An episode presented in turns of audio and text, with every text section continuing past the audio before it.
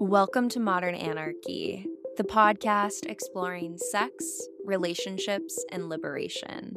I'm your host, Nicole.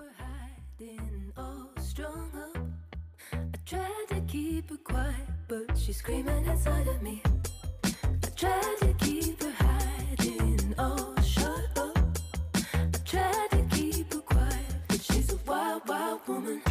On today's episode, we have psychedelic psychotherapist Danielle Herrera join us for a conversation about redirecting the arrow.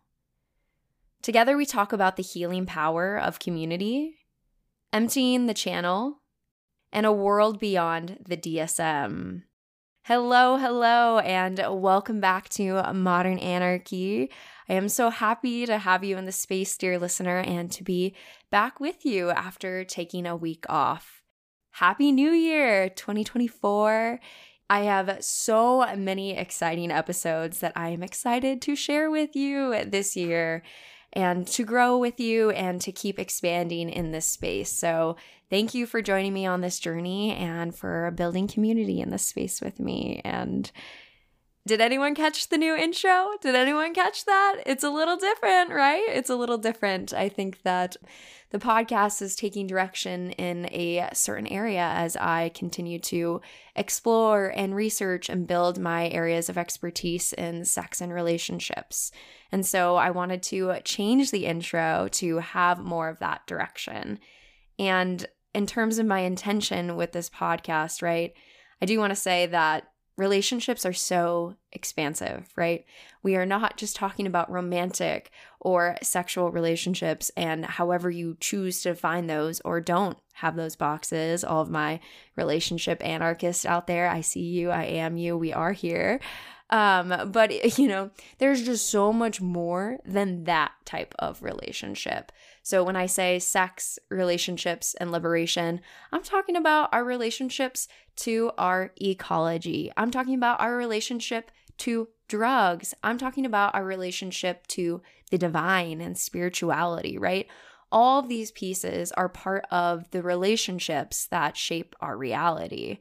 And so today's conversation with Danielle is a powerful one to start off 2024 with. It brings me such joy to be researching psychology and pleasure. And the more I dive into this, I'm continually hit with the reality of how relationships create our experience of this world, create our personality, our tendencies. And so today's conversation talks about that relational perspective to our lives and a lot about the field of psychology in general. So I hope you enjoy that exploration. One of the beautiful things about relationships is the way that they change us, right? You hold that story of that person in your head right? You know me as the host of Modern Anarchy, and I exist in a meta relationship up in your head somewhere, right? Your family exists up there, your mentors, your teachers, your healers, all those people exist up in our head to create the reality. And there's so much beauty in telling our stories with other people and co creating them together, right? Again, narrative therapy. We are always writing our narrative through connection with other people and through our experiences. And, you know, I've talked on this podcast about how relationships are mirrors, right? The things that make you upset are often the things that we don't like about ourselves or struggle to accept within ourselves. And so we can learn so much about ourselves by having that curiosity when we move through the world and notice how we're affected by other people. But relationships aren't only mirrors, right? They're also windows where we're creating dreams and worlds together. Or maybe we want to call them a canvas, right? We're writing that narrative, that story in our connection, in our relationship. And I don't think there's anything more beautiful than that. There's nothing more psychedelic than that, right? Changing the reality of our world. Bring a new relationship into your world and see how that shifts everything, right? I think we've all experienced that phenomenon of how a new person into your world, as you start to hold their stories and their nuances, right? It shapes you and it changes you. And how beautiful, right? And so today, as you're listening to this podcast, you're going to hear a lot of Danielle's story and why she is so passionate about harm reduction in her work. And, dear listener, maybe you have a similar story to Danielle's. Maybe you know someone who struggled with some of the same things. And so it makes sense that as you're listening to this episode, it might bring up a lot about your own family dynamics, about your own experiences with these topics. And so, as per always, you know, I talk a lot about our somatic experience. Continue to tune in with yourself, right? Notice as you're hearing these stories, do you start to feel a tightness in the chest? Do you start to feel some movement in the belly? And can you just bring some curiosity to the way that hearing other people's stories moves your body? What do you notice? What do you need? What do you want to give to yourself or ask for support from others? And that is a practice that I'm continuing to learn and get better at, and I know we can all continue to expand in the space together. Dear listener, it is 2024. Let's take a deep breath into this new year.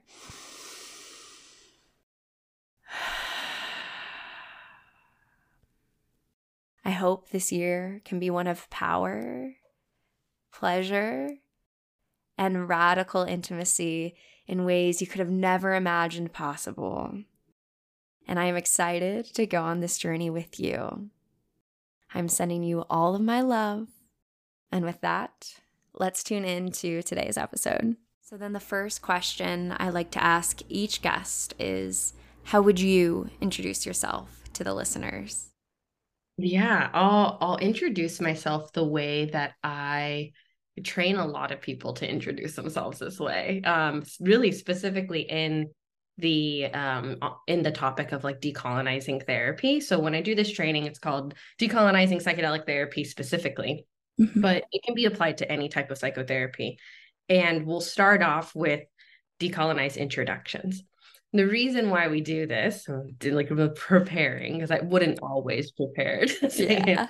is just that typically when we do introduce ourselves, we say something like, "Hi, my name is Danielle. I um I'm a licensed marriage and family therapist. I'm a psychotherapist. I went to UCLA and then I went to University of Southern Cal- or to the University of San Francisco, and then I um I affiliated with this organization. I affiliated with that organization, and these are the letters after my last name. And it's just so dry and it's so um disconnected from our relationships and reconnected to our institutions and to our and to our value mm-hmm. um based off of that. And I, I just think there's another way. I think that if if we're trying to reanimate the world then we need to go back into our relationship. Mm-hmm. so all to say i'm danielle. I am a daughter. I am a um, a sister I am an auntie. Being an auntie is probably my favorite role right now. I have a nephew who's five years old, and my brother's trying for another. So it's very exciting. I have uh, two siblings, an older brother and a younger brother. And my I'm the daughter of uh, Lisa, who is of Filipino and Chiricahua Apache lineage. And I'm the daughter of John Herrera, who is the um, the child of a Pascua Yaqui lineage. So I I mean lots of other things. There's I care a lot about lineage. I care a lot about about like generations and mm-hmm. and um, shifting sort of paradigms within family systems. Other things about me are just like I'll usually name like like roles too, or like yeah. different uh, personality structures that I identify with. So I'm mm-hmm. a seven on the Enneagram. Mm-hmm. I'm a Gemini, but I really identify with my Scorpio stellium, and or I identify with my ninth house stellium or my Cancer Venus. Actually, that's not a big one. And what are some other things? I'm a poet. I'm an initiated Inayati Universalist Sufi um, which really informs how I do a lot in my life. Um, I'm a partner and a lover, a capital L lover. And mm-hmm. the way that loving shows up mostly day to day for me is as a psychotherapist. So that's where the connection happens. And so I, I, get to say this thing that I love, which is I love people for a living. and how that's taken form the most is as is within harm reduction and psychedelic psychotherapy. Mm-hmm. so that's me.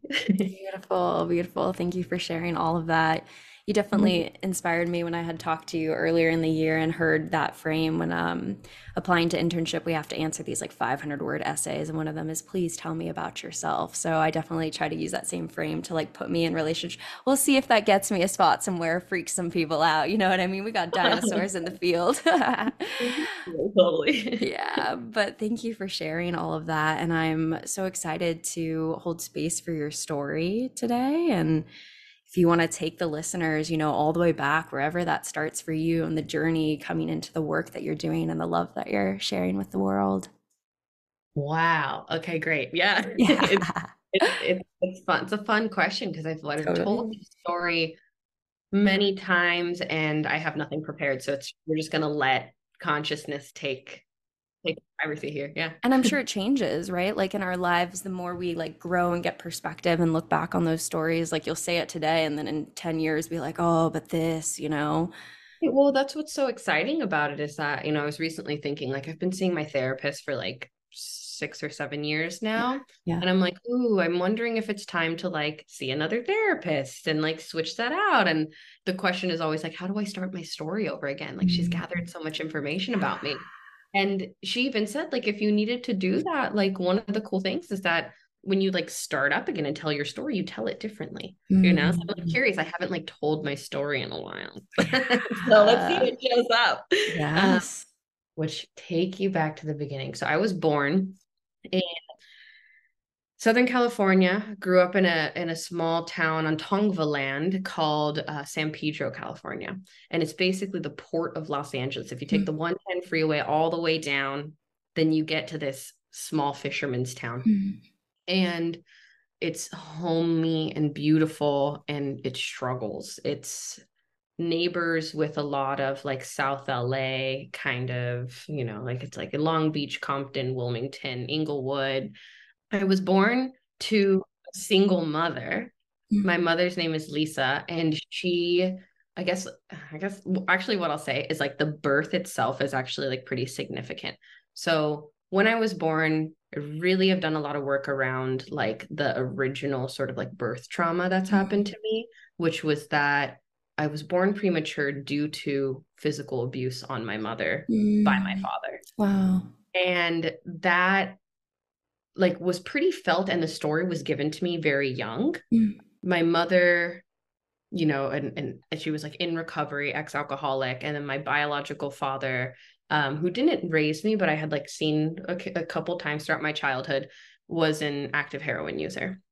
And i had an older brother so when i was born it was really just me and my mother and my older brother. And it was like that for like two, three years mm-hmm. before my mother met my stepfather, who was like in my life consistently after that. So I got to have that experience, but I was also like pretty distant because I mean, active trauma on my mom's side was ultimately needing she needed me to not have that connection to my to my uh, stepfather.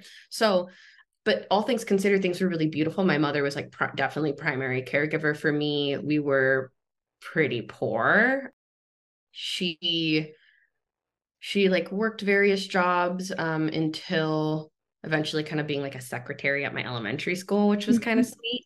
Um, she's beautiful. She's mm-hmm. always been absolutely like gorgeous. And then, you know, I, I with my biological father, there was a lot of like custody battle stuff. He never paid a single dollar in in childcare in in um in uh yeah yeah didn't like in in what is it called like child support. Yeah, Alamo, yeah. child support, yeah, and yeah, he never paid anything. My parents never even got married, but I, I am naming that now because I just had to do my student loans. Mm-hmm. like, oh my god, I owe a thousand dollars a month on my student loans, and it's like, where's my father's child support? yeah, but anyways, so my mother raised me mostly she ends up like working at my elementary school things are pretty good all things considered even though we're like struggling like family for the first like 5 years of my life i'm very lucky in the sense that um, my mother's always been like really warm. Mm. She's very much so like has like a lot of unprocessed trauma. So Mhm. she would raise me in this very fearful environment, specifically around like a projection of childhood sexual abuse because of her own. Yeah. So it's really complex. Like my therapist always considers like she's like, okay, well, you've got like a really high ACE score, right? The like adverse childhood experiences.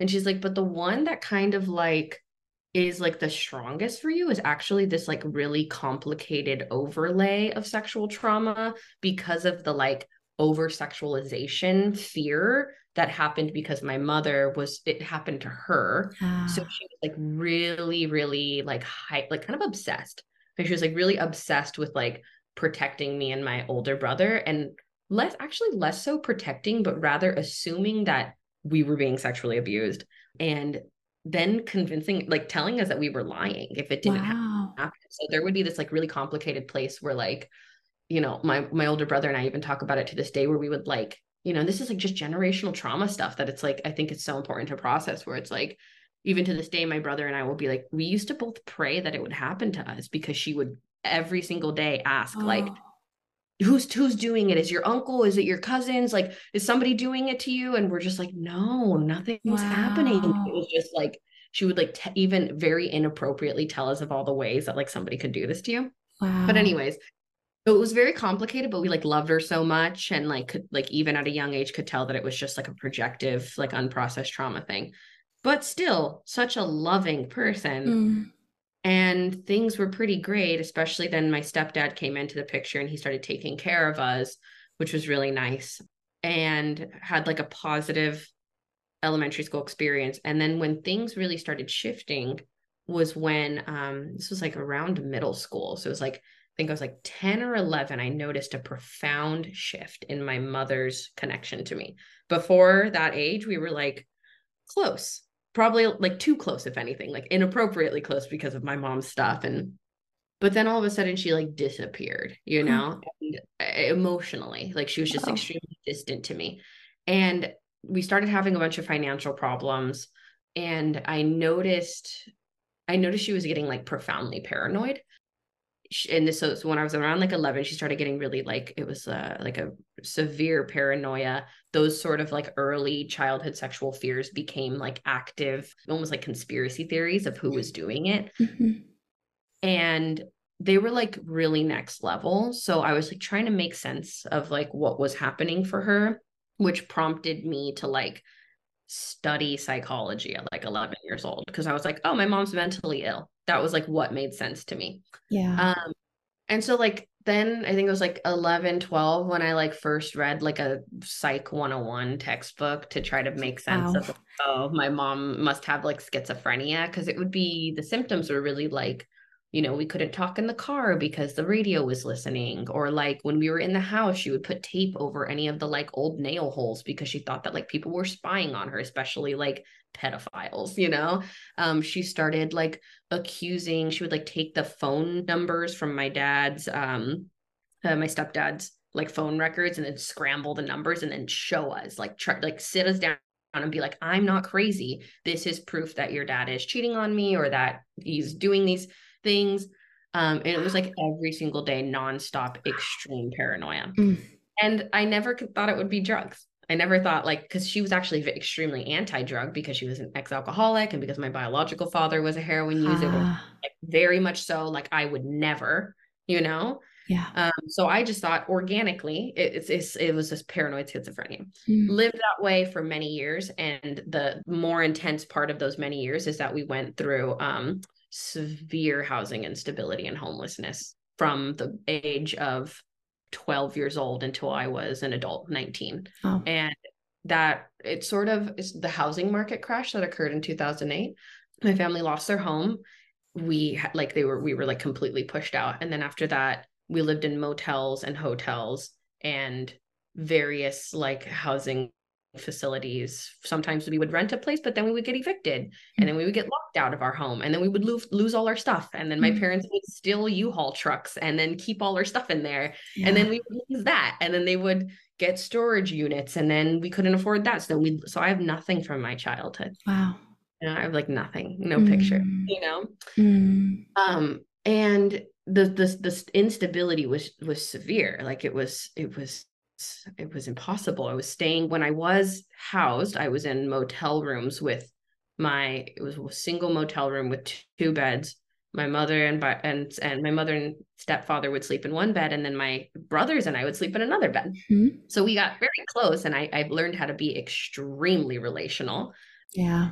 And ultimately what it what turned out to be was that okay, fast forwarding there's a lot of that kind of same shaping, lots of chaos and when I was about 18 years old, and I had like social workers coming in and out of my life my whole life. Mm. But then um, at some point, I was like, this is like, they're not doing anything. Yeah. And I, like, this isn't, why am I not getting help here? And so when I was about 17, I was like an A plus student, 4.6 GPA, like hustling. Yeah. Classic case of like, you know. Um, and I was doing it because I was like, I need to change something, you know, like somebody has to do something really different here. So I knew I had to go to like college and try to like change the wheel of the family system. Yeah. I had a little brother who was like very severely neglected, was hmm. mostly mm. taking care of him. And when I was 17, I was like, I'm about to leave for school and I need to like make sure that they're taken care of. So I got child protective services involved in my own family. Mm. At this point, around that time, my mother was sleeping for spans of like four days to a week and just would just be under the covers the entire time. Or she would be up and somewhere else. Extremely suicidal. She mm. attempted multiple times very violently and was just like like very borderline qualities what we would kind of call it. Really just extremely unprocessed unprocessed trauma. Mm and then at 17 having this social worker who was finally like I just need to catch your parents off guard and test them for drugs. Mm. Test them drugs. And found out that they were, I'll quote my social worker here, which was when she tested my mother, she the, my social worker said, This is the highest amount of methamphetamine I've ever seen in a human body. Wow. I'm like that. so that was, and it was brutal for me, right? Like sure. the moment I felt found out, I fell to my knees physically. And again was about to leave for college and i was like well now what? What did i just do? Because now the system knows that my mom my parents are on drugs and now and i have a little brother who's under their care mm. and i got accepted to berkeley and ucla i was trying to decide where i was going to go. And so social worker took me to my parents house um they're like renting from like an old military friend of my stepdad's and it was like a terrible experience because they they like used me to get my parents home. The cops did you know? They were like we need to like get your parents to be here. So and i was like again like a teenager i don't really know what was happening. They took me to my little brother's elementary school to pick him up and i had to just like console him and be like okay i don't really know what's going on but we got to take you. And it was to arrest my parents um, wow. um and remove custody of my little brother. Wow and brutal but also you know i think one, one point that i missed was that like when i had called when i had first gotten the social worker it was like really helpful because they mandated that my entire family go to therapy. And so i started going to therapy when i was like 14 15 years old and my little brother did too. So that was like huge and it was paid by the state because it was required. And then my parents my mom started going a little bit too but that was like a way to get resources and then it was like when they found out about the truth, they were like, oh, we actually can't have this child in your care at all. So they remove custody. They, um, my little brother enters the foster care system. I just age out. Which was like the timing was like impeccably terrible because if it just would have happened before, wouldn't be paying a thousand dollars in student loans every month, you know.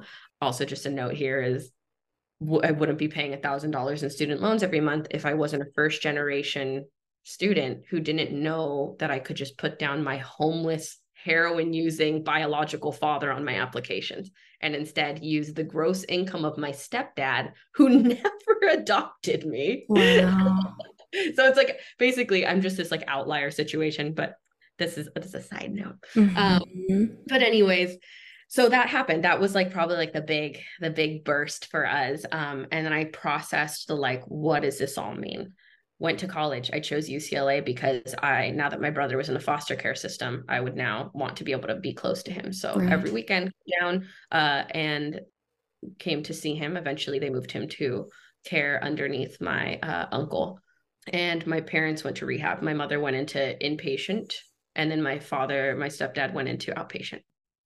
And just to fast forward here, basically the journey through college for me and through this time of my family's life was just like actively refusing to separate from them, like actively refusing to reject them, despite how often people told me, your parents are toxic. They're, you know, you don't need them in your life. Just give them up, you know, just, Mm. just completely abandon them.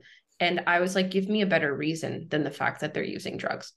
My mother is kind to me. She's warm to me. She loves me. My Yeah. stepfather is, is has taken care of me since I was a child. I'm this little brown kid. My older brother's this little brown kid. What he doesn't he doesn't like give me a better reason. Right. you know? Like there's they're clearly doing this for like it's for a reason, and I couldn't comprehend that. Every single person in my family told me just leave her, like Mm. let let her die in the gutter if that's what she wants to do, and I just Wow. can't do that. Yeah. So I called her in rehab. I like I I used some of my scholarship money when I like went to UCLA. I like I made like nineteen thousand dollars from writing essays. I was really good at that. She didn't have the money for her rehab, so I paid mm-hmm. it. You know, mm-hmm. and it's like okay, like I can't, and, and maybe it's to a fault, but like my connection to lineage is just so loud. I'm like, this is my blood. Like how, and it, it's something that's interesting in like modern therapy because there is so much of this like just just leave your people you know um so i just trusted i trusted love very early on very very early on and she's you know just to yeah and fast forwarding here is that like she's great she did great she Mhm. she held my hand when she first came back from rehab Mm. and she like tightly and she said um she's like danielle i need you to know that you did this you know you saved my life Oh. Like you saved my life. And then she also said like you know she processed so much she had to do so much therapy. And she was like like when she started talking to me openly about what it was like when she was using drugs for so long she told me like i was having a spiritual experience the like when i first started using and it was so gorgeous. It was Mm. so beautiful. Like I, I i felt god speaking to me directly Wow. full ecstatic experience Yeah. spiritual emergence, right? And she was like, I was like, but I I wanted to talk to somebody about it so bad, but I knew that if I told them that I was like having this spiritual experience and drugs, the meth was involved, that they they wouldn't understand. They would judge me. They would say, What kind of mother? You know? And so she's like, if I just had one person who held space, like who who could handle the fact that those things were existing at once, this wouldn't have happened. Yeah. Not like this. And that was it for me. I was like, Mm. okay, great. I'd like I I need to be that one person, Yeah. you know? So went through college, was actively in like a trauma response too. Yeah, of though. It was, course. like, Of like it was course. all of that life was just like it's like a really fuzzy period for me Mm. How much PTSD was like just setting in. I got diagnosed with complex post traumatic stress disorder, of course, in that time. Really, I started therapy there because I was having panic attacks. Like I would UCLA was not a good container for me. Mm. I lost my housing in school because I couldn't afford it. Um, Wow. so I was a homeless student too, Mm. and I was just doing this. I was like sleeping in the car, but I was like very like wise about how I got taken care of. I was like learned, you know. So I was like, okay, then I'll just become the director of this mental health organization that helps people prevent suicide. And then they're like, here's an office with a key that you can use. So I slept in there. Smart, wise. Yeah. right right um so it's like all these ways of just like you know i just i it's it's it is really cool to retell the story because i'm like i Mhm. didn't even consider just like how much and nobody knew this was happening i went to school with a bunch of rich kids you know Yeah. Uh, i started counseling very early so like my first job was like as a like peer counselor mostly for folks who were like working with gender and sexuality issues and like students who were like low income and then from that point on, it was just various counseling roles. And I knew I needed to become a therapist. I thought maybe I would become like a child therapist because I was like, how can I impact basically be what my mother needed when she was a child, you know? Yeah. Yep. Went straight to grad school. You know, my memory of like the only stable people I'd ever met in my childhood were all social workers and therapists. Mm. You know, mm. they had a huge impact on me. They was yeah. I when I met one, I was like, wait, it can be like this. They're so like gentle and so like attuned. And so went to grad school and it was in grad school that I had one of my first psychedelic experiences. Mm. And I had had like minor psychedelic experiences when I was in high school, but nothing too significant. It was when I did an underground MDMA therapy session um, at the beginning of grad school. And there I felt like my trauma opened up into like a 360 perspective and I Oof. finally forgave my biological father. Um, wow. Um, and I like just fully felt into like, yeah, just like my own, like into love. And then I was like, I need to do this. I have to specifically work with drug users and I have to specifically work with drugs full spectrum those who don't know what they're doing completely have a have a chaotic relationship and those who are doing this for like expansiveness healing spiritual emergence. Yeah. so that would be the realm that i work. So that's how we got here. Yeah. uh, basically after that went to like was working at harm reduction therapy center. It felt like home mm-hmm. you know i was like working on the street with like active drug users and homeless folks and in, unstably housed people and it was like being back home. Like it was like just, it was just easy for me, natural. I never learned how to do it. Mm. And then started doing like psychedelic therapy, training for ketamine therapy. And I'm now in private practice doing both of those things. And it's, it's been really cool. So yeah. for asking. That was a long story. of course. Thank you for sharing it with me and all of the listeners and for mm-hmm. trusting that, yeah, the space to share that. So thank mm-hmm. you. I think yeah. first I just want to like pause and hold space for like, you know, the journey that you've gone through and telling the story now. Like, how does it feel to look back on that part, that whole history? Yeah. Good question. I mean, I'm like, oh, it makes me so teary because I'm like, I'm like, yeah, it's like nice to get to a point where I'm like, I'm so proud of her, you know? Like, God, mm-hmm. like how much she went through. Yeah. Your mom? I'm actually like referring to me. Yeah, that's know? what I was hoping you were referring to you. Yeah, but I was like, okay. Yeah.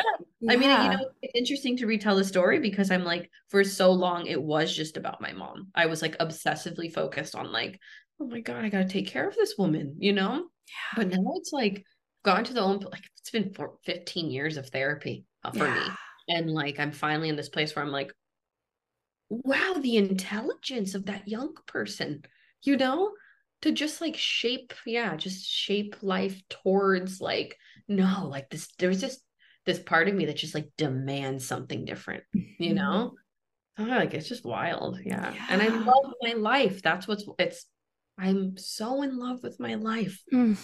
you know yeah it's a long journey to get there and such a testament to your strength mm-hmm. right mm-hmm. Mm-hmm. Mm yeah good journey yeah and now you have such a important mm. perspective that a lot of people don't have that we need in the world mm. yeah i i name that a lot because i'm like i mean it's it's it's it's interesting to me because i'm like for me it's like well yeah duh you know? Yeah. And i i realize I, I don't realize until like for example like you reach out to me they're like oh like can you join like jump on the podcast let's talk about it. And i like i get these like reminders that it's something unique. These reminders that it's a, like you said like a, an important or a different perspective all the time. Mm-hmm. and i'm mm-hmm. like why? And then i'm like it's like sobering for me where i'm like oh yeah i've like gathered something from this journey Huge. that you know mm-hmm. so i'm yeah i'm like interested like in like how what do i do with it now you know mm-hmm it's informed so much of like how I practice and like so much of my philosophy. I'm like, I'm really grateful for that. Yeah. Mm-hmm, mm-hmm. What do you think like the biggest pieces are that you'd want to share in this space in terms of like compared to the more quote unquote normative model of psychology or what I'm being taught in school, what I see with my colleagues? Like, what are the big discrepancies that you see? Totally, totally. That's a good good way of putting it. Big discrepancies that I see in the way that I work. I'm like, I, you know, every single time I see a, a client or I start with a new client, I tell them like, okay, so the way that I work is very non-traditional. Yeah. and I'm just like dropping them into like, do you know what you're getting yourself into? and there's like there's ways in which okay, so those big discrepancies is like, and I'll name it. I'm like, I I actively utilize a decolonial framework within psychotherapy and I'll, you know, through time sort of teach them what that means. But like a big way, a big thing that that means is like, you know, constantly, constantly recalibrating into the impact of colonialism, capitalism, and white supremacy. And then all the other isms that are attached to that, that like are, that come from that. So, it's like the image that I always give them is like you're going to come sit across from me and you're going to be pointing this arrow towards yourself. Yeah. To your own heart and you're going to be saying like this is my fucking fault sorry. No, pass on this space. It oh, is welcomed. Yeah, yeah, yeah. They're going to be like this is like I'm I'm eh, I'm the problem. Like I'm failing to adjust. There's something wrong with me. And my job is to like help you zoom out so that you can see that like wait wait there's nothing wrong with you like this is this is a the, the system is 100% calculated and oppressive it's not broken right taking that arrow towards your own heart flipping it up at colonialism capitalism white supremacy and then feeling into your own heart and expanding, breathing it open, right? So like yeah. there's where I'm like it's decolonial, that's like one big framework and then the other the heart center, that's Sufism. That's like all my spiritual teachings of like this heart space is so taken for granted. Mm. And the way that we love, loving as an act. You know? Loving as like what we do, like what mm. humans are meant for and then being in relationship to that Never really thought about it that way, but that's pretty much what I'm doing. Huge. Huge. Thanks, Huge. It is. It is because if I say I love my clients, you know what some supervisor would say to me? We need to work on your tra- uh, counter transference and transference going on. What's going on in this session? So I just threw my pen down. I'm like, you know, like, dare I say I have love for the person sitting across from me? I can't say that you know and you know rogers would always say like the unconditional positive regard of the humanist tradition. You can do unconditional positive regard. It's like dare we call that love? No. That love? That's incredible. I love that. Yeah. I mean yeah that's a huge it's that's a, another one of those big um pieces for me is that like I'm so radically unafraid of telling my clients that I love them. Mm. Um, and I let them say it first. They always say it. They always say it fighting it I'm inviting it into the room. I'm yeah. like, I'm I want them to not fear their capacity to love. Mm-hmm. I, I I want them to to feel as if their love could save the world. And so I'm inviting that space and connection. And if they can say it to me, and if if we if we can like acknowledge our rela- like what we've accessed relationally that intimacy they're just going to transfer that to all of their people they yeah. will that's yeah. why therapy works right so yes so and and and like just think about that right? It's like so you have that decolonial lens and then you have that like loving hyper loving lens and it's like and if therapy really is kind of this like practice practice ground for like what you then transfer onto other really other relationships then you right. have people out in the world who are helping other people not blame themselves be aware of the systems that are impacting them and be more loving to everybody in their lives.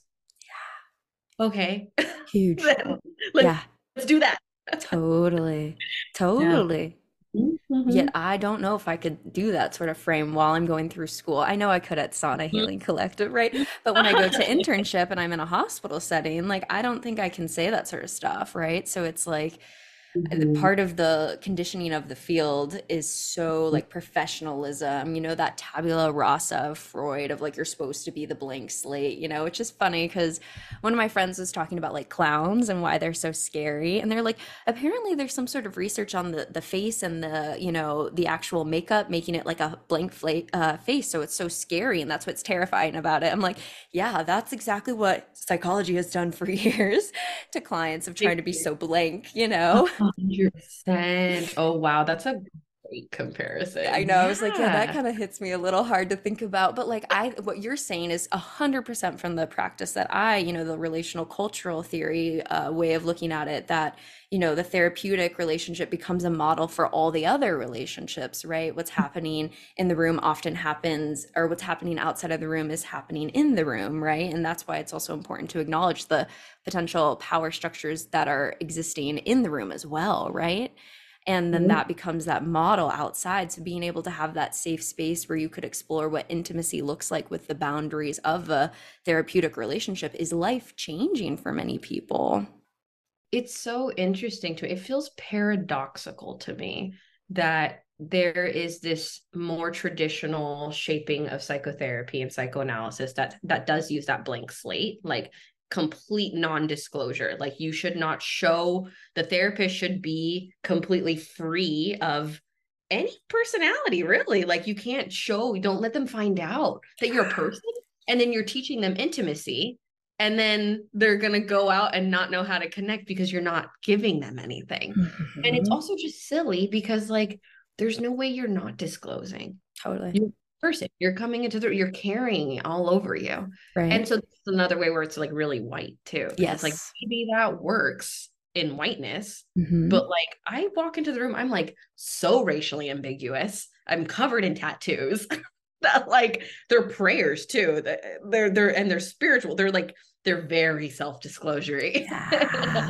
and I chose that. I did that on purpose, right? Um and also just my energy, my like person, like how I am, the way that I respond. Every single thing that I say is a story. yeah. So positionality. You can't get out of that right? But if you're if you fit into the norm then you quote unquote potentially can right? So hence the whiteness of this whole structure right? It's it's terrifying. I remember being in my class and talking about one of my clients had been talking about their sexual assault journey and healing and they started to cry in session and i was moved and cried with them in the moment and i shared that in my classroom and like a couple of students were like what you cried it was Mm. particularly one student whose father was a clinical psychologist. And so she was just so shocked. She was like, wow, like I had no idea you could do that. That's so cool. And I'm like, that's what I'm saying. Amazing. So here, here's this is one of my hot takes. My hot, my hot takes. I went to school with a lot. Oh my god! I'm like, we're we're saying this on recording.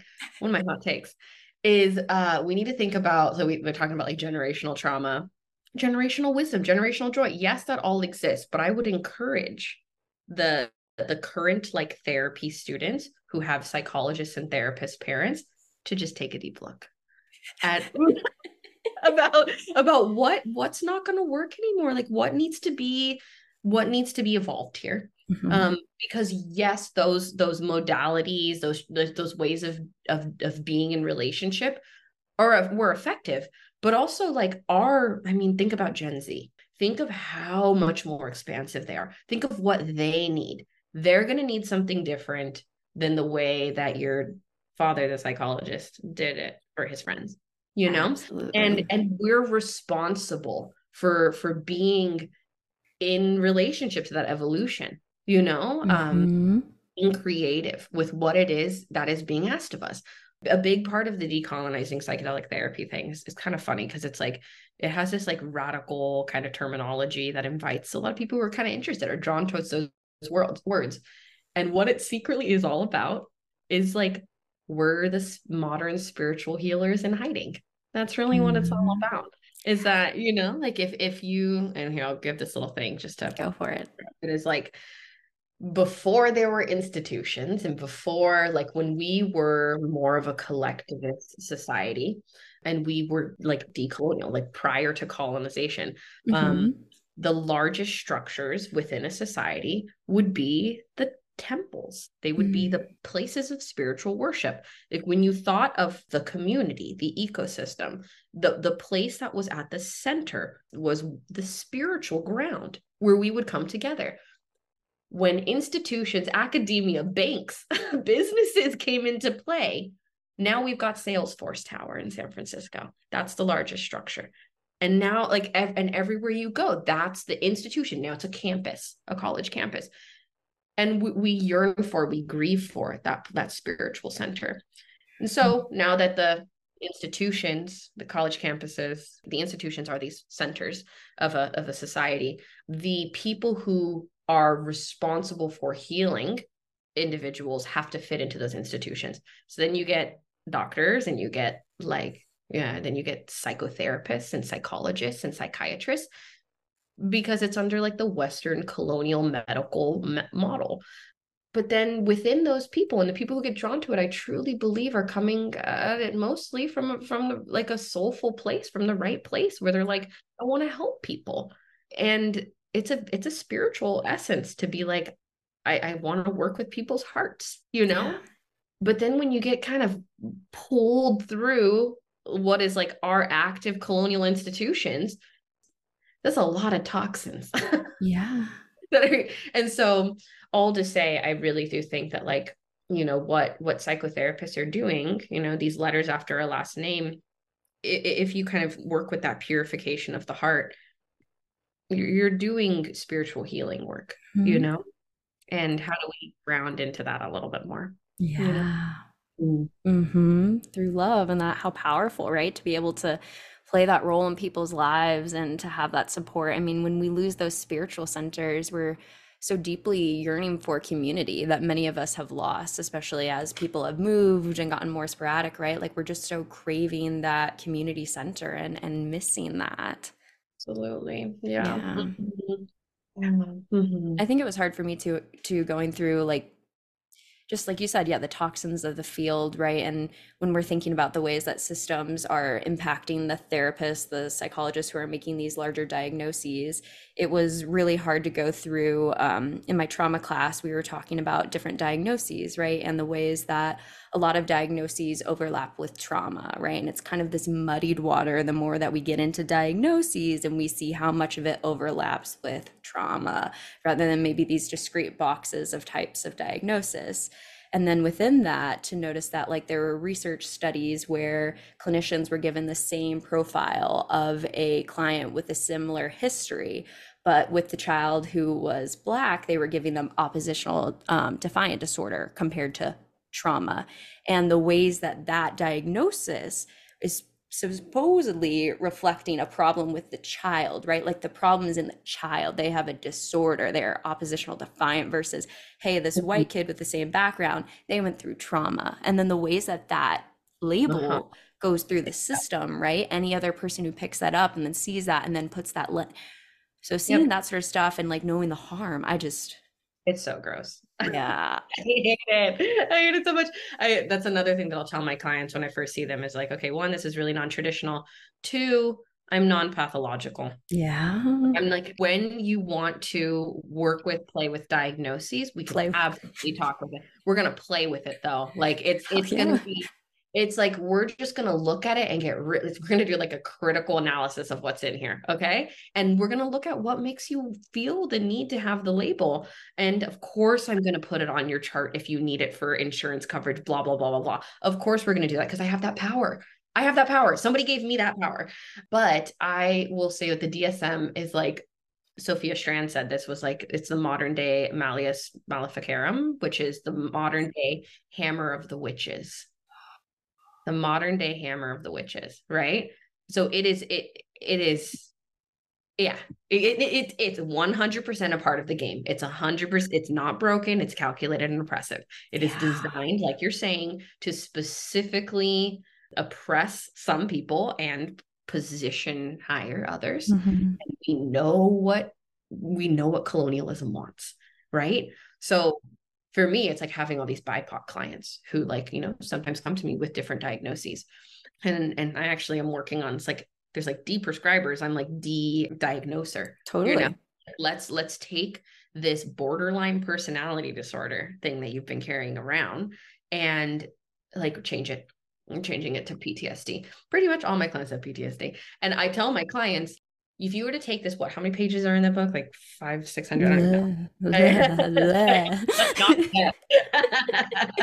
so take this, whatever, um, 600 page book. If you were to erase every word in it and just write the word trauma, close it up, it would still be correct. Yeah. correct. it's still correct. There's shapings of trauma. And yes, it's like going to help us move through this. It helps us inform treatment. Yes.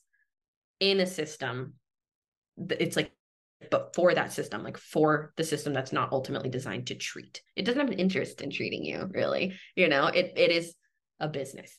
Mm-hmm. so, um, and all of this is so US centric, but you know, it, it is true needs to be talked about. I have many a therapist following the podcast, so we're speaking to them, right? Trying to create a different paradigm, and it's needed. it is so needed, in my opinion. And I mean, even if we go back to the history of the DSM, right? Like, you know, queerness being in the DSM as something yeah. that was pathological, uh, something to pathologize. I remember one of my professors had talked to me about being a, a, young clinician in the field and being gay at the time and just having to navigate that reality when he was training of if I share my truth, I could be fired. You know, this is directly in the book of what's wrong. And so, like, yeah, the desire to burn it obviously yeah. is so strong. This yeah. sense of who gets to determine what is okay, wrong, who gets to determine reality, truth, right? Like all of those pieces. And so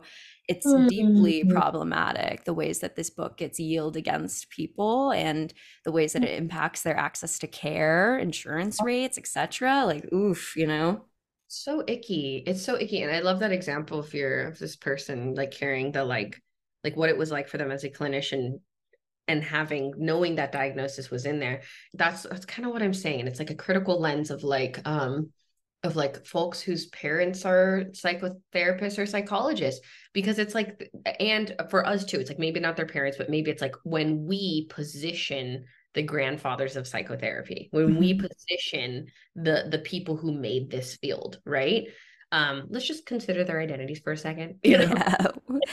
name them picture them in your mind. Just picture them in your mind and see what they have in common. But um when we, when we sort of like we have them at the altar almost yeah yep. of like they did this they did this beautiful incredible thing. And they did but also like what have we internalized from their philosophies right? And so it's like this person right? It's like if we if we just celebrate the like wow you made this like incredible modality or methodology then like in what way has the homophobia sustained? Has the racism sustained? Like it's it's still in there. So this is yeah. that's the like like folks who need to kind of challenge the more traditional lenses that were sort of passed down to them in their like therapy lineage is like I, i'm curious if there's ways in which the way your father is practicing as he has been for 40 years is still carrying that that really icky diagnosis of like you are a, a sexual deviant if you're mm-hmm. if you're gay. Mm-hmm. it's way worse than that too you know? So i know i know. The whole kink community was in there until yeah, dsm-4 was yeah until dsm-5 actually. So mm-hmm. great example which is like why kink is one of the ones where i'm like oh my god are you kidding me it's so good for you thank like, you so good for you it's like it's like kink is and that's like another one a population that i work a lot with is mm-hmm. like the mm-hmm. community and i'm like wait wait wait wait and it's heart centered right it's like we found a way to say that this is not healthy for the psyche like it's literally so intelligent and so brilliant this is just my little quick kink thing totally it's so brilliant to me that like we can take our wounds you know like and and and tra- and say i'm going to find pleasure out of this you know so it's like it's just it's beautiful like that system inside of the body that says like you know and it's not that every kink comes from like a, a wound or a harm of course sure. But like the amount of times where i do see you know it's like I, i've got a like a client who like is talking to me about the like humiliation kink you mm know and i'm like oh yeah you like the just the relationship from the bullying and the the power that you're, you're then claiming that's like i'm gonna feel good from this i'm gonna make this good. It's like, oh, I am at your feet and respect to you because of that now. You know? Totally. Totally. yeah, I think that the uh what mm-hmm. we consider trauma, right? Like if we take that larger scale, like what it's meant for me as a woman to exist in this society, right? That's an, in, a trauma in and of itself, right? So I mean, maybe then we, you know, mm-hmm. Jeff would say we're muddying the water of like what trauma means. So I don't know, I don't know, but for me, it's it makes sense. Like living under these systems, right? Living under capitalism, these various traumas, and being able to play with them, reclaim them, have power over them, right? There are so many different ways that we can do that through play and through kink so absolutely.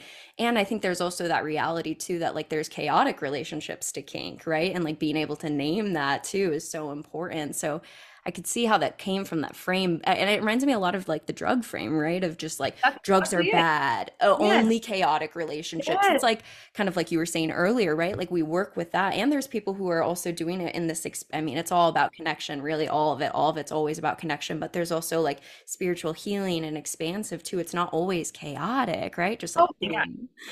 yes. Boom, psychology. Just Jesus, just expand. I love that you like are you went naturally from the like kink to the like how this is similar to our relationship with drugs or like harm reduction because that's exactly what I would say is that like it's not just chaotic. Why what we can find these these parts of it that are like really doing it mm-hmm. like in a way that's like so spiritual healing. Totally. That's where I'm like I get disappointed in humanity when I'm like you have the capacity to boom make this more complex you have the capacity to expand your your to expand the understanding the complexity the nuance of this person of this situation you have it it's kind of like the thing i was saying this to a client the other day where i was like we always say say like you have as many hours in the day as beyonce mm. you know you have as much capacity as name whoever you think has the most depth yeah. Uh, the person I'm currently kind of obsessed with is Bayo Akomolafe mm. in the hmm. like is uh, in the Revolution Not Be Psychologized episode on the Emerald,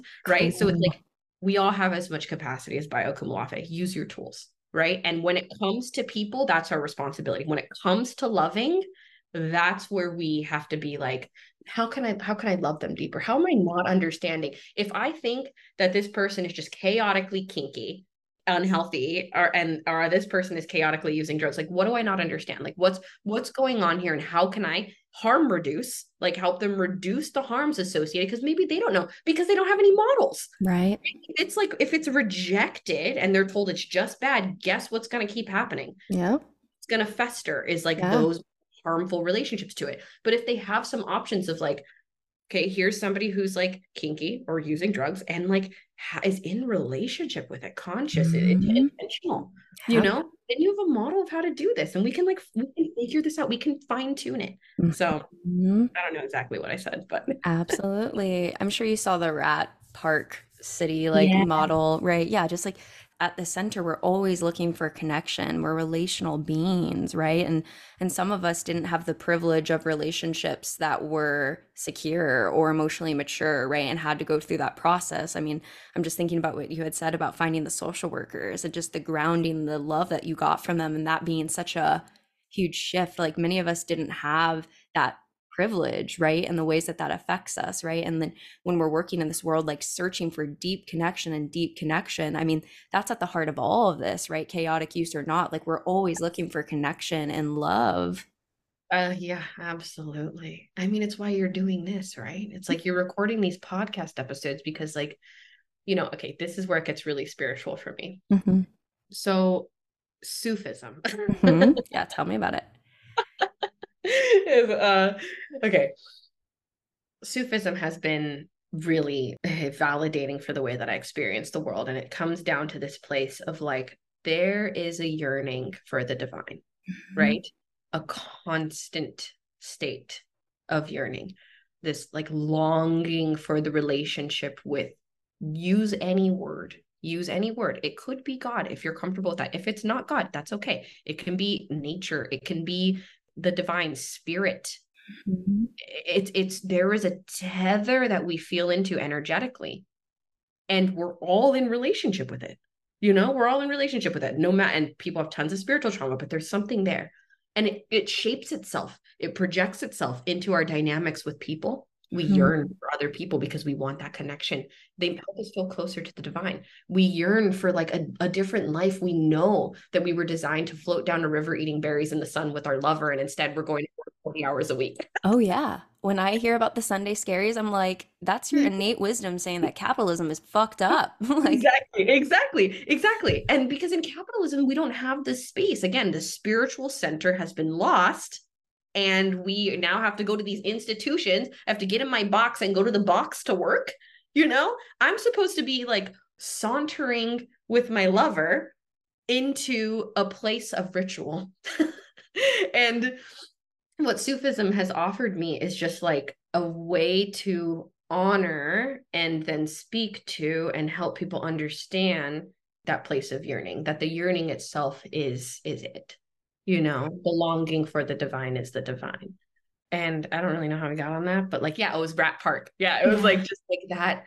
If we had framework for what we were experiencing and knew how to talk about that and knew that like gosh look at how perfect all of these things that we struggle with are just perfect remedies for the absence of the divine when we feel that way. Alcohol? Oh my god. What a remedy you know spirits right drugs connection it's the tether other people the relationships the the, the chaotic relationships we end in end up in you know toxic relationships like it's like oh my god we're just feeling close you know Mhm. Unity. Yeah, craving that intimacy, that interconnection, that unity, the oneness, all of those pieces.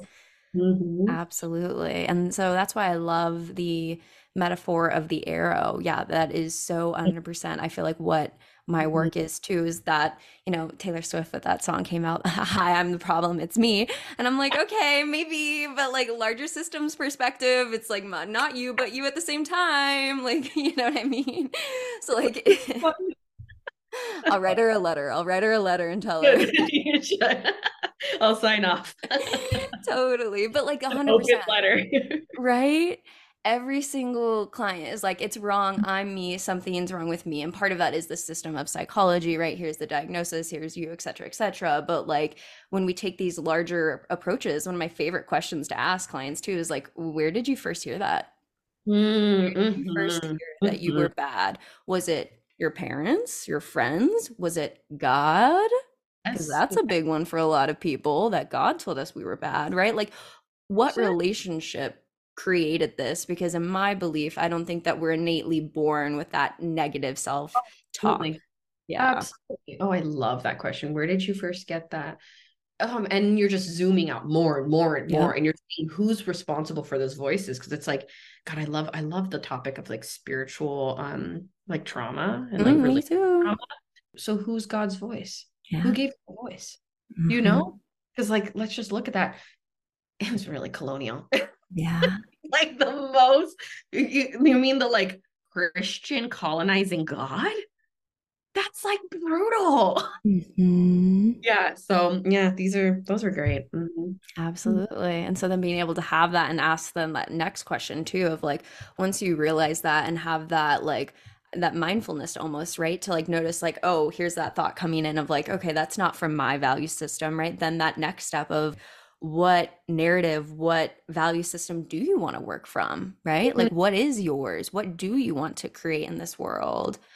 yeah that's awesome that's an, another part of like sufism within therapy which i'm like i Mm. need actually this is such a helpful conversation because i'm like i want to like write this all down We need you. it's like so it's like you're like eh, where really it feels like one of the tasks is to empty the channel you mm-hmm. know like that spiritual like who is god? Who are the voices? Who where is this coming from? Capitalism colonialism it's like muddy mucky. Mhm. and purification of the heart is the task right? Like so much clarity so much so that when your most your highest self your like truest self your authentic genuine essence it's just moving through then you're not doing anything you're not doing anything you don't have to try anymore you get to sleep rest now you know and so then therapists get to do that for people like help people clear that channel Mm. oh there's so much in there Yeah. Yeah, absolutely. And I think one of the big things I'm always thinking about too is like relationships, even in the meta level, right? Like, again, if you are listening to Taylor Swift and that song gets internalized in your head, and then you're Mhm. moving through the world saying, I'm the problem, it's me, you know, like the ways Mhm. that the music we listen to, the movies we listen to, the books we're reading, all of that gets internalized. They're all relationships. A human created that narrative that you are listening to and is now on loop in your brain. Like, I think it's important when we're thinking about, like, you know, trying to take the mud out of the water so we can drink some fresh water here. You got to be looking at it like, what songs am I listening to and how are they depicting me or my friends and other things? Wow, I love that. You know, one, one thing is a shout out to my partner who's a wizard, a magician, literally, yeah. um, is uh, they always use the word impressions. And I think that Mm. that's very wise. It's like, like they were talking about babies yesterday and Yeah. um, how they're like, when I was, I had this chance to be with my friend's baby 2020, early COVID. I I was like, okay, I have like 20 minutes alone with this infant. What Mhm. impressions do I want to make on them? They'll say, like, well, I, I'm wanting to be careful about the impressions coming into my mind. So it's like this Taylor Swift example is like, you know, yes, engage with the media. Mm, Sure, how, do whatever you want. Like it's interesting. We have we have an abundance of, of like stimuli. It's a delicious stimuli. And also you are co-created by everything that you're in relationship with. You're you are it if it comes in, how do you cleanse it? What are your rituals for cleansing it? What is your like what's the magic relationship of like of the what's the alchemical transmutational process? Everything that you're allowing in, what are your boundaries for what you allow in? Mhm. For me, and even thinking about like boundaries, right, of what impressions, like I stopped watching horror films. Yes, the horror films are a perfect example. Me too. No too. more. No more. I play with fear and, and pain in a very consensual way with my partners, but yeah, I don't need to watch. I don't need to watch this on a movie, you know, where like my brain literally cannot tell the difference between Mm. reality or fiction, right? Hence why I'm having this somatic response of, oh my God, you know, my heart rate's starting to race, all that sort of stuff. But then like I carry that in my mm. body mm-hmm, you know, as if Mhm. it happened to a degree. And so I was just like, why am I putting myself through this? Like, Oh, so good. I mean, it's like it, it that is it's so funny that it's like I feel like I just very recently made that decision too, where I'm like, we're done with the with the horror films. We can't do this anymore. Um, those impressions, we know that this works because I'm just thinking of like IFS therapy is getting a lot of Yeah. like support right now, which is it's great. We love it. Also, it's parts work. We've been doing this for centuries, but yes. somebody had to put their name on it. So, you know, you can take it. but and I went through IFS therapy, so I love it. Mm. But like one of the things that works about it is because of that same shaping. Your the impressions, your your body doesn't know the difference when you're receiving the imagery. Your body doesn't know that it's not happening. So when my therapist had me walk through my childhood as the oldest version of myself to go hug that little girl, Mm. I didn't know the difference between that and reality, and I felt her hold me. Mm. You know. Mm. And so we spend our re- weekly ritual in therapy being in relationship with somebody who loves us, loves us. We that's the impression. And we start like expanding that. Like we know that this is true. Mhm. Mhm. I'm curious too, like if we're gonna dream together, like Yes. I've been thinking a lot because that, that's part of the activism movement, right? The vibration I want to stay in is like dreaming of the new world, right? And what sort of world could we frame these the struggles that we experience outside of a DSM framework? Some things I've been thinking about, right, are like relational patterns, obviously, the ways that that creates the dynamics where we want to show up, right? Or, or Mhm. at least my framework from relational cultural theory would would say that all of our diagnosis come from that, right? Is that we learn how to be in relationship with other people. We're always trying to maintain that. And when there's something that can threaten that, then we either put it into the relationship and face that threat of disconnection, or we Mm. try and clamp it back inward, right? Like, I can't talk about my use of heroin, right? That needs to go inward. And then we're disconnected and then we're alone. And then all of the struggles that come from isolation, right? And then also the larger systems and how that affect us. So I think like part of one way we could look at these diagnoses are like, yeah, what sort of relational patterns were created? Mm. And then also the ways that, you know, those relationships like we were saying earlier right the systems right those messages get internalized so that's a relationship too right so we're examining what sort of Mm. societal messages are existing inside our relationships and then also like a somatic approach right what sort of body experience are we feeling in this world because that's half of the equation. It's just hilarious to me that like there's no training of somatic work in my education at all but but no. Yeah not at all. But I'll be in like a neuro class and we'll be like, oh, or, you know, like this is going on. And then physiologically, we're having cortisol in the body and adrenaline's going. And I'm like, okay, so we recognize that these things create a response in the body, but we don't think at all about like how to work with that. Like, okay, dinosaurs, it's fine. We'll get, we'll get there. We'll get there one day in the APA training. It's okay. So I'm, I know, I know. So I'm just curious, like, that's kind of how I'm thinking about it is like, like a, mm-hmm. a body perspective, somatic responses, and the relational traumas to systems, people, spiritual mm-hmm. powers, etc. But like, is there anything else you'd think of like how we could conceptualize these instead of the DSM? That's so good. That is so good. I love your brain. I am in school and I'm going through my hazing right now, so I can actively speak to the hazing. Okay, Totally, totally. I can hear you're just like, I want to shake the baby. I do want. I do. I told my friends, I was like, I want to dismantle this system, but if I can't dismantle, I'm going to put a mother big dent in there, a real big dent. I would always say, um, like, and, and I like a lot of my clients actually end up doing this thing where they're like, "Uh, I think I want to become a therapist. And I'm like, okay, let's yeah, do it. You're like, be careful. and and what I'll recommend when they start going through the process is like you need to come at it as if you're entering the belly of the beast. yes. You are taking that arrow and you are destroying it from the inside out. But you can't do any other shape. Like it's like you have to know that that's happening. But I love this. I love your your concept here about this relational pattern. It goes back to that tether and it goes back to the reason why we have to do this in a non-traditional decolonial way Mm-hmm. is that like the a like it's it's I sweet see it as the invisible thread. It's almost like that channel that's open that we work on purifying yeah. is it's white, it's empty, it's the emptiness. We learn this from like Buddhist psychology, the emptiness, and then it's outwards. It's almost like imagining we, we have tethers towards everything. And again, it's to our heart. So it's first in relationship to ourselves, and then it's in relationship to everything, to our body and to like all the the the, the epinephrine and the the like um stress hormones running through. Yeah. And it's in relationship to our people, it's in relationship to our culture, our systems, and everything like i love this like the dsm being like just showing how like what our relational patterns are. It's like how do we gain the capacity? The word tolerate has been coming up for me a lot in my sessions with clients right? Because it's like I feel like the work that we're doing is expanding somebody's ability to tolerate what is happening in that relational tether right? If i'm in a, a I, I'm I'm anxious with my partner and I'm tantruming, right? Or like my I'm my partner is is like uh, causing a like sort of, I feel like there's a stir sort of occurring. I'm becoming dysregulated.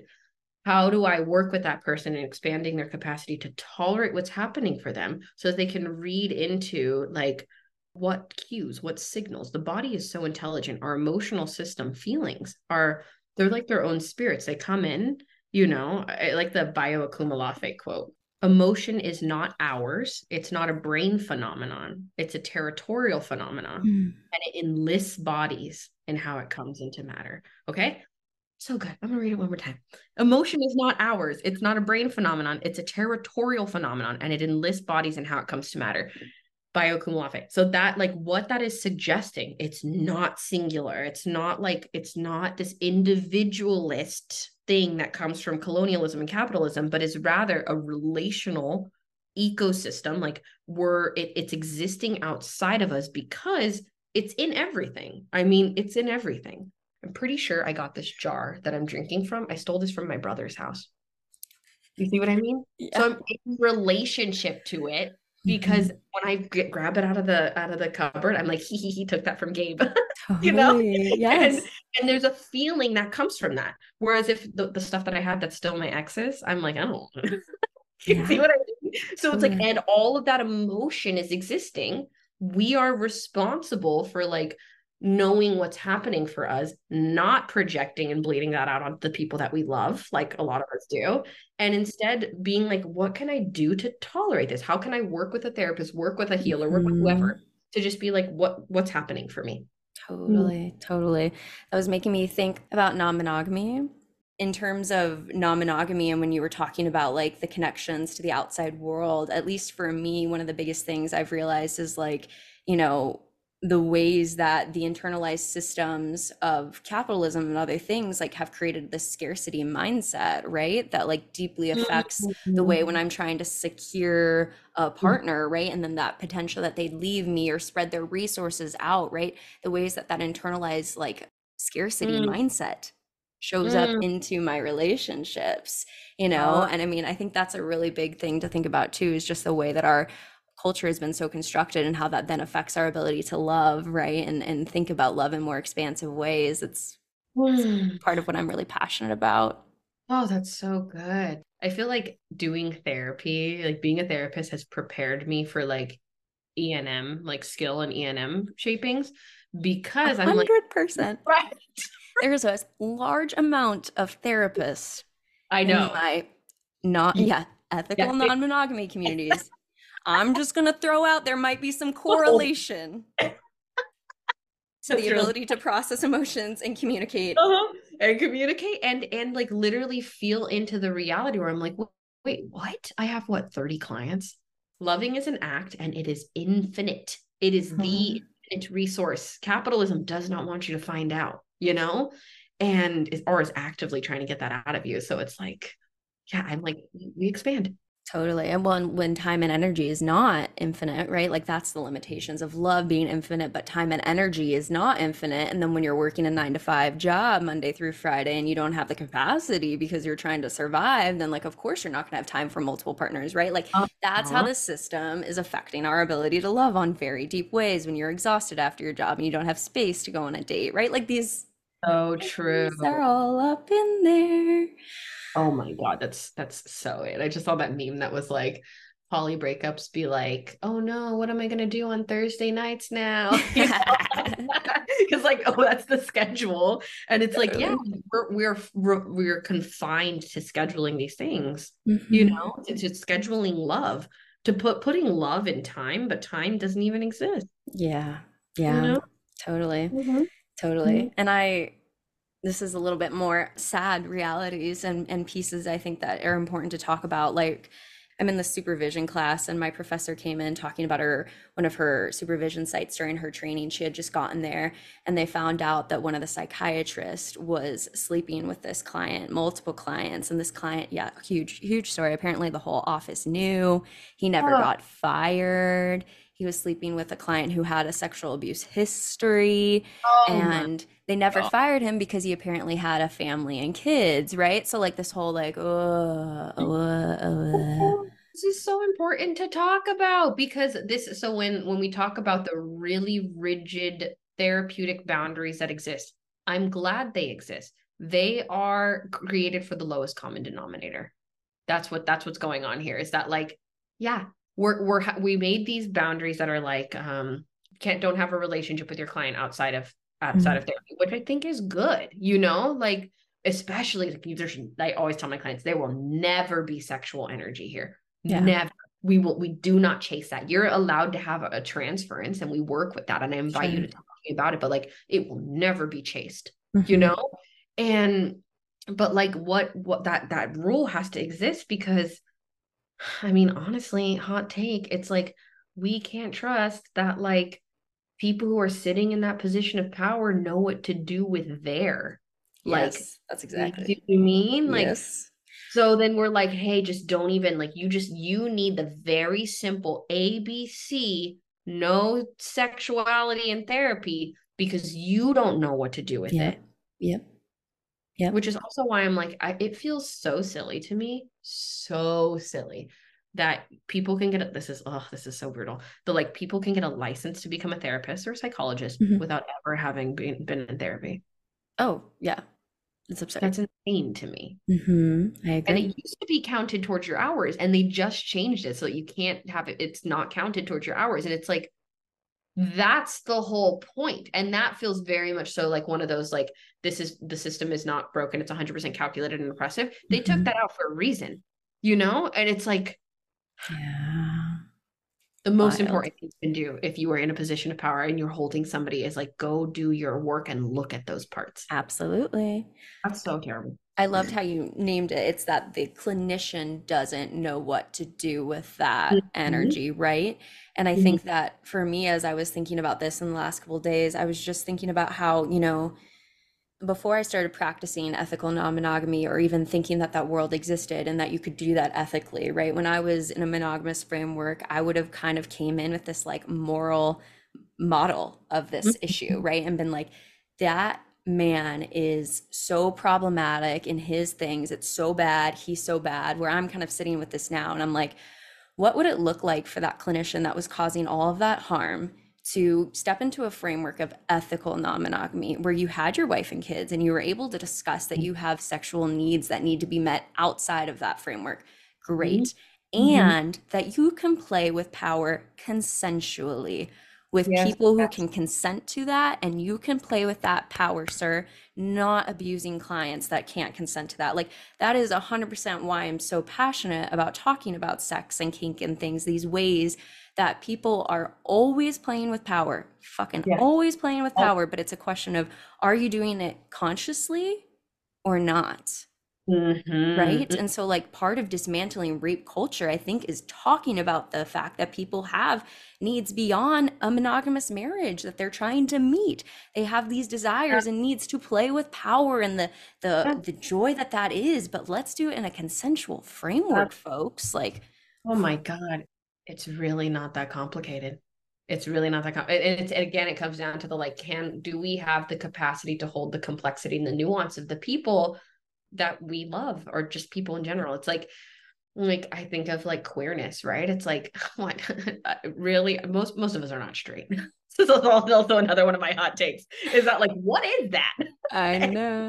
and so it's like if the average person is on this like wide spectrum of sexuality, it's unrealistic that you know, I think like I'll just speak to my brother's out, so I'll just like talk about like you know his experience with being like a bi man, mm-hmm. you know, and like his beautiful partnership where it's like they you know he he feels so fulfilled by the like she understands his his mother of his children understands that like he's going to need different shapings of different bodies in order to fully embrace who he is as a person yeah. and it's just so beautiful to me that that's like oh my I, I, I god i just I love like love that that's there. Then it doesn't get rejected like my mother. It doesn't become this thing where it's like shame, shame, shame. Yeah hide. Nobody could find out. They're going to think that, you know, for my brother, it's like he's not a good father, that he's not committed to his, to his wife. Like, are you kidding me? Like, yeah, not be more devoted to her. Totally. You know? Yeah. You of know? Course. Of course. Gosh. Mm-hmm. I know. Mm-hmm. It's so simple. So simple. yeah, but it's changing the paradigms around it, stepping into that more expansive relating. What is the Gloria Steinem quote? The truth mm-hmm. will set you free but first it will piss you off right the second you're starting to like expand your brain you know you're having that psychedelic experience the walls are bending you know where is reality it's a lot to process but once you get to like seeing it through that lens it's like yeah of course he's a loving father my god mm-hmm. why why would we think anything else but it was that deconstruction process to get there you know Yes. Oh, I love that. The truth will fit will set you free, but first it'll piss you off. I know, but it's true, right? True, but then that goes to the like all these proud boys, all these like Trump kids who like don't know what to do with their anger. There's a lot of repression going on, right? There's a lot of repression going on it's all about creating more space, right? Like all of those desires looking for connection, right? And like when you are needing that in a group and falling into these radical ones, like we can understand that, right? But like yeah, often there's so much so much repression going on in those. And like at least for me, I I've talked a lot about on the podcast like growing up very conservative Christian and how I would condemn homosexuals and then found out I was one later. It's so fascinating why that oh, particular issue was so charged for me. I wonder why. You know what I mean? So I like, wonder why. I wonder why. So when these people are getting so enraged, I'm like, interesting. Like, what is this bringing up in you? Like, what is that bringing up in you that's hard to sit with? That's the internalize the therapist thing. It's like you, when we go to therapy, we internalize that specific voice that says, "Hmm, it's curiosity." Like, huh, I wonder what what this is about. What is this bringing up? Mhm. with me? Why is that emotion? Like, what's what am I? What is this pointing to? But like, you don't get access to that narrative until you meet somebody who gives it to you. You Mhm. know, and then you're like, "Oh, I'm allowed to be like, huh." Curious and not judgmental and compassionate about what I'm experiencing, Yeah, you know? exactly. Unwrap it like a little gift. Unwrap it like Mhm. Mhm. And So then powerful. surprise, you're queer and it's awesome. Welcome. Best gift ever. Thank you. Yeah, totally, totally, totally. Right. I'm always working with clients who are like processing, you know, the fear of stepping out and being out about their identity. It's right. And then I hear that, like, oh, yeah, their family's deeply homophobic, right? And it's like the way that these systems, the relationships get internalized, right? And then that client's like, I'm so anxious, something's wrong with me. I'm ruminating, oh my God. And I'm like, no, you are in a system where these people will not accept you. It's like, you know, again, that arrow, where are we pointing that arrow? And like a, a lot of what we've been talking about today is bringing more curiosity, right, to examine the narratives of these systems that we've internalized that are causing us, our people, harm. And where do we need to change that arrow towards and work collectively towards dismantling or putting a huge dent, at least while we're here, right? Yeah, yeah, absolutely. Oh, I love that. Okay, I love that we're talking like it's modern anarchy, right? So it's like in the same way that we were talking about the anger, like we have this like very righteous, like very like um valid anger towards these systems, you know? And like we need to be fuck you. What the fuck did you do to us? Like it's Yeah. not our fault. You did this. And then be in relationship to where it's like, okay, and yet love. And yet love is going to heal you know like how we are in relationship to each other and love each other is going to be the radical way that we do this work Absolutely.